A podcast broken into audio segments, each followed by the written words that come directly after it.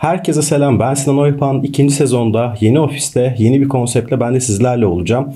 Bölümün adından da anlaşılacağı gibi aslında ben de tasarım anlatıyor olacağım sizlere. Geçtiğimiz 10 yılda aslında tasarım benim yaptığım işlerden biri oldu. Hem profesyonel olarak hem hobi olarak tasarımla ciddi şekilde uğraşıyorum ve etrafımdaki her şeyin tasarımından aslında bir şekilde ilham alıyorum ve onu bir şekilde işime de yansıtıyorum. Burada da aslında İş hayatında nelerle karşılaşıyorum, tasarım tarafında nasıl sorunlarla karşılaşılıyor ve bunları çözmek için ne yapmak gerekiyor? Edindiğim tecrübeler ve aslında ilgi alanlarımla ilgili birçok konuyu burada sizlerle paylaşmak istiyorum. Daha detaylara girmeden beni tanımayanlar için biraz kendimden bahsedeyim. Creator Talks'u izliyorsanız ya da dinliyorsanız adımı aslında pek çok kez duydunuz. Creator Talks'ta aslında işin sahne arkasındaydım. Sahne arkasında neler yapıyordum peki? Bütün ışıkların kurulması, kamera setuplarının kurulması, konuklarla olan fotoğrafların çekilmesi, kayıtların alınması, ses kayıtlarının alınması gibi çalışmaları yapıyordum. Bunların ek olarak da aslında işimde post prodüksiyon tarafı var. Kurguların, editlerin yapılması, renklerin yapılması gibi işler yapıyordum. Tabi bunları da en son halinde de sosyal medya ve diğer platformlarda dağıtmak için gereken içerikleri de ben hazırlıyordum. Bu taraftaki işlerim hala devam ediyor tabii ki. Creator Talks tarafının hala yine sahne arkasındayım. Ama Designer Talks'ta da aslında kendi istediklerimi, kendi ilgi alanlarımı, kendi tecrübelerimi sizlerle paylaştırmak istedim. Video tarafı bende biraz geçmişe gidiyor. 2007'lere falan gidiyor aslında. O zamanlar üniversitede kendi gitar demo kayıtlarımı yaparken bir yandan da o zamanki böyle küçük dijital fotoğraf makineleri ile beraber aslında video çekiyordum. Onların video özellikleri de vardı. Çözünürlüklerini hatırlamıyorum ama muhtemelen 480p civarında çözünürlükleri vardı. Kısacası tost makinesinden hallicaydı. Ama orada aslında ben hatta hatırlayanlar vardır. Windows Movie Maker'la aslında ben orada bayağı bir video işleri yapıyordum. Orada da kesmeler, biçmeler, kurgular, ıvır zıvır bir sürü şey yapıyordum. Ve onları aslında YouTube'a yüklüyordum. Aslında YouTube tarafım da benim çok eskiye dayanıyor. Hani yeni yaptığım bir iş değil. Arada başka YouTube projelerim de oldu. Ama aslında 2007-2008'den beri YouTube tarafına video içerik üretiyorum ve oradan da gelen bir video tarafı var bende. Ama 2016'dan sonra aslında işin birazcık profesyonel ihtiyacı da doldu video tarafında. Birazdan oraya da geleceğim. Orada da aslında kendi müşterilerim için daha profesyonel video işleri yapmam gerekiyordu. Bizim müzik grubu için video çalışmaları yapmam gerekiyordu. O tarafa evrildi. Şimdi biraz daha aslında kariyer tarafından alacak olursam 2012'de aslında ben dijital içerik üreticisi olarak işe başladım. E-ticaret üzerine yayınlar yapan bir kuruluşta aslında. Editör gibi orada haber girişleri, röportajlar, analizler, raporlar falan yazıyorduk aslında. İş hayatım aslında benim içerik editörü olarak başladı. Yazı yazarak başladım. Zaten 2012'lerde video içerikler falan bu kadar popüler değildi. Tabii ki globalde çok fazla video içerik üretiliyordu ama Türkiye tarafında henüz daha o imkanlar sağlanmamıştı. Hem internet tarafında hem ekipman tarafında daha yavaş yavaş gelişen bir sektördü. O yüzden blogların da aslında daha yaygın olduğu bir dönemdi. Ben de o dönemlerde aslında yazı yazarak işe başladım. E-ticaret üzerine içerikler hazırladığımız için de aslında o dönemde e-ticaret tarafında da çok ciddi bir know-how edindim. Çünkü o dönemin büyük isimleriyle, sektörün önde gelen isimleriyle röportajlar yapma şansım oldu. Ve o dönemdeki yine yeni girişimlerle sürekli irtibat halindeydik. Onların yaptıkları çalışmaları takip ediyorduk. E-ticaret sektörünü takip ediyorduk ve e-ticaret de aslında bende arkada bir ilgi alanı olarak gelişti hep. O yüzden e-ticaret tarafında da aslında işin arka tarafındaki süreçlerini, operasyonel süreçlerini, pazarlama tarafında neler yapılması gerektiğini biliyorum. Zaten oradaki çalıştığım 2 yıllık dönemde de 1500'den fazla blog içeriği hazırladım. Bunların büyük bir çoğunluğu rehber yazılarıydı. Rehber yazılarında da e-ticaret tarafında rehberler yapıyorduk. Dijital pazarlama, sosyal medya içerik üretimi, SEO gibi konularda aslında ben sürekli rehberler yazıyordum. Bu rehberleri yaptık, yazdıkça da aslında bu işlerin nasıl yapıldığını öğrendim. Ve sonrasında bunlar benim kariyerimde hep yaparak devam ettiğim işler oldu. Çünkü aslında içerik pazarlama dediğinizde içerik pazarlama, dijital pazarlamanın da aslında bir alt kolu olsa da yaptığınız bütün işlerde bir içerik üretmeniz gerekiyor. Benim şu an yaptığım videoda aslında bir içerik. O yüzden bu alttan gelen bütün her şey dallanarak ilerlediği için de aslında benim kariyerime çok faydası oldu. Velhasıl oradan işten ayrıldıktan sonra da bir 5 aylık hürriyet maceram var. Hürriyet'te çalışırken de aslında trend editör, trend içerik editörü olarak işe başladım. Ama orada SEO içerikleri yazdık. Çok da keyifli iş değildi. Zaten İlk birkaç ayın sonunda o işin bana göre olmadığını fark etmiştim. Beşinci ayın sonunda da ben kendi işimi yapacağım diyerek işten ayrıldım. Ve sonrasında da aslında freelance kariyerim başlamış oldu. Freelance kariyerine de başladığımda aslında burada geçmişte öğrendiğim bilgiler benim hep yardımcım oldu. Çünkü ilk başlarda ben freelance kariyerimi aslında yine blog yazıları yazarak başladım. Ama o süreçte daha doğrusu 2013'lerde gibi aslında ben web tasarıma da ihtiyaç duymaya başladım. Çünkü kendi kişisel sistemi yapmam gerekiyordu. Kendi blog yazılarımı orada yazmam gerekiyordu ve bunun için aslında web tasarım işleri nasıl yapılır onlara da merak sardım ve onları da öğrendim. Freelance kariyerinde de aslında hem blog yazarlığı yaptım bazı e, şirketler için. Yine e-ticaret özelinde içerikler yazdım. Orada da yine 1500'den fazla aslında içerik ürettim 5-6 yıl içerisinde. Bunlara ek olarak da aslında yine web tasarım işlerini bir yandan geliştirmeye başladım. Farklı müşteriler için web işleri yapmaya başladım. Web tasarım işleri. Web tasarım işleri yaparken bir yandan da tabii ki grafik tasarım da yapmanız gerekiyor. O yüzden işin hem tasarımsal tarafını hem web sitelerine yüklenecek içerik taraflarını da çözebilmek için bir yandan aslında tasarım tarafına da girdim. Grafik tasarım tarafına. Ve benim aslında kariyerim içerik pazarlama ve tasarım olarak aslında aynı kulvarda giden iki iş kolundan oluşmaya başladı ve freelance yaptığım işlerde de hep bu şekilde bu iki kulvar beraberinde gitti. Tabii ki grafik tasarım, web tasarım bunlara çalışırken 2016 gibi aslında bir de fotoğraf çekimlerine ihtiyaç duymaya başladım. Çünkü müşterilerim için küçük çaplı bazı fotoğraf çekimleri yapmam gerekiyordu. Bazı ürün fotoğraf çekimleri. Ee, bunlar için de aslında fotoğrafçılığı öğrenmem gerekiyordu. O dönemlerde aslında internetten yine bazı eğitimler aldım ki 2016'larda pandemi öncesi online eğitimler çok komik geliyordu insanlara böyle çok yaklaştıkları konular değildi ama aslında yine online eğitimlerde muhtemelen 2000'lerin başlarına kadar dayanıyor. Bize birazcık geç geliyor bu konular sadece. Neyse onlara da farklı konularda yer vereceğim. Fotoğrafçılık da aslında 2016'dan sonra işin teori kısmını öğrenerek başladı. Tabii ki teori tek başına yetmiyor. Pratik yapmanız gerekiyor. Deneyim kazanmanız gerekiyor.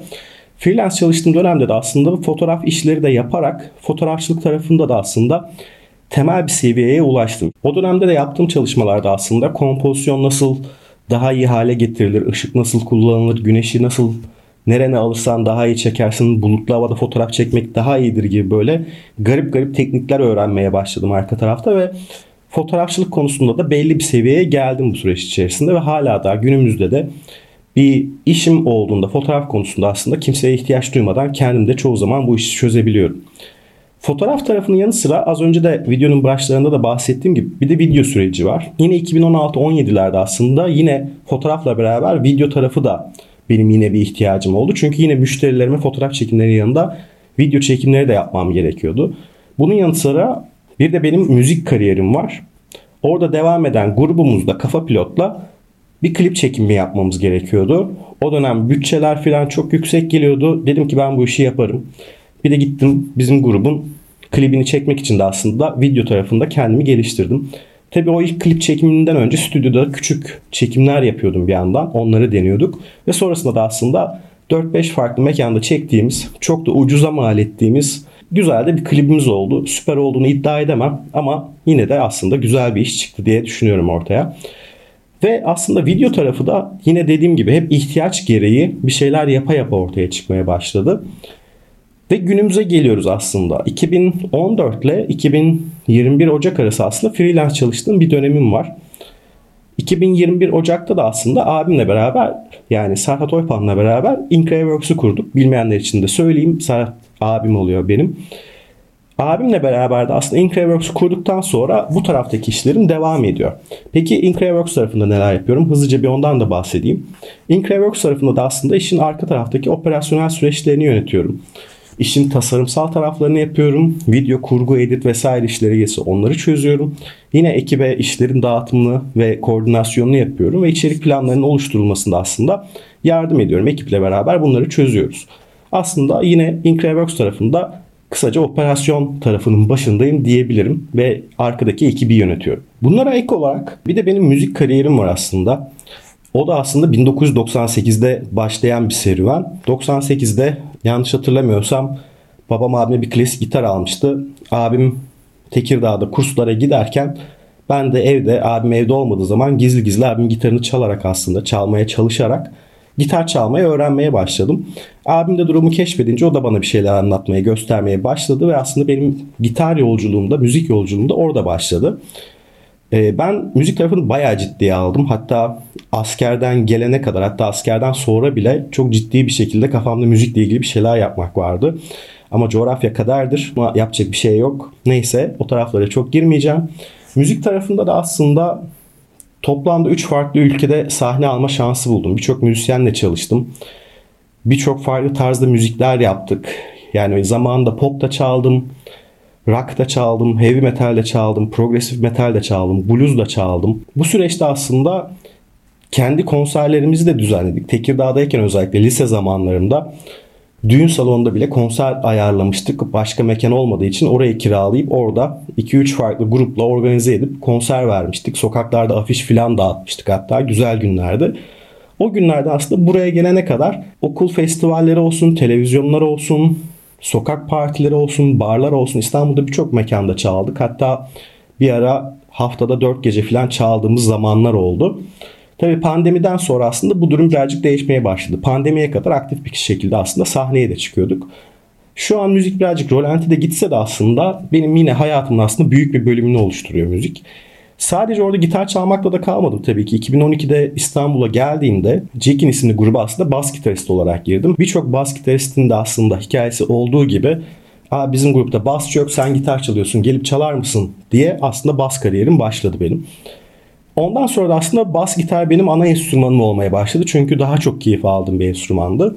Böylelikle gitarın yanına aslında bir de bas gitar da girmiş oldu. Tabii ki bunları yaparken üniversitede eski ev arkadaşımla beraber kendi demo kayıtlarımızı da alıyorduk.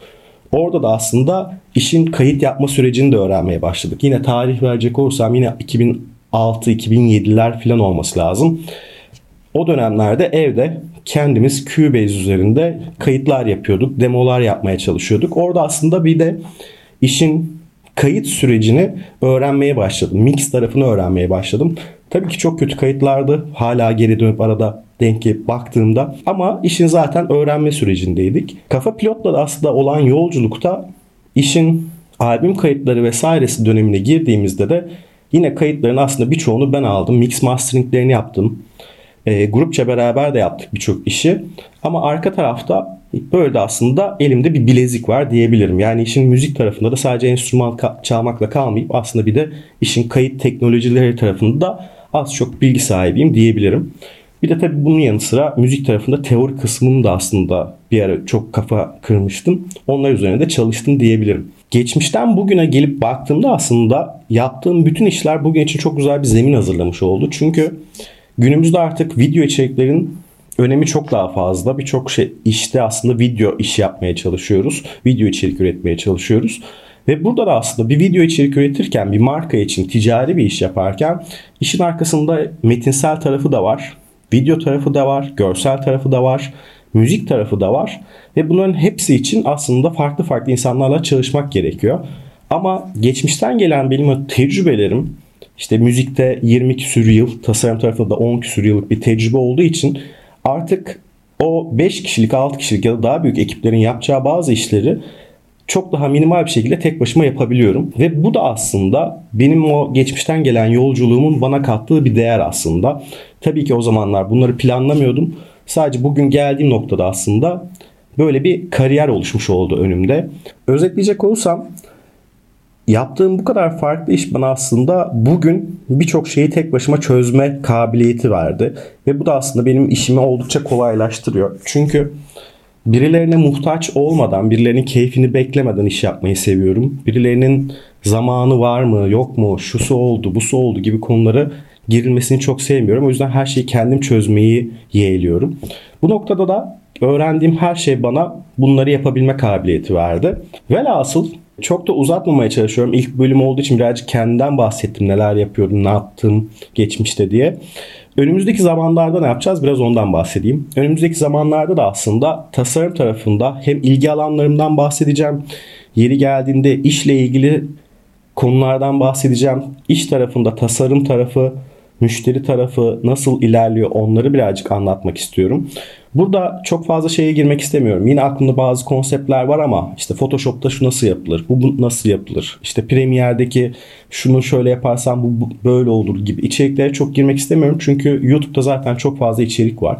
Ben aslında işin biraz daha teorik kısmını, işin sahne arkasındaki kısmını anlatmak istiyorum. Mesela bir müşteriden brief geldiğinde o nasıl yorumlanır? Müşterinin kafasındaki imajı ya da içeriği nasıl anlarsınız?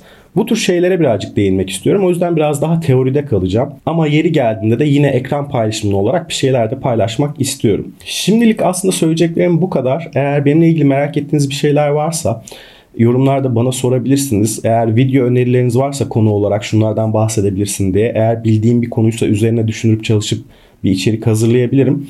Velhasıl bundan sonra zaten her hafta sizlerle olmaya çalışacağım. Şimdilik benden bu kadar. Görüşmek üzere kendinize iyi bakın.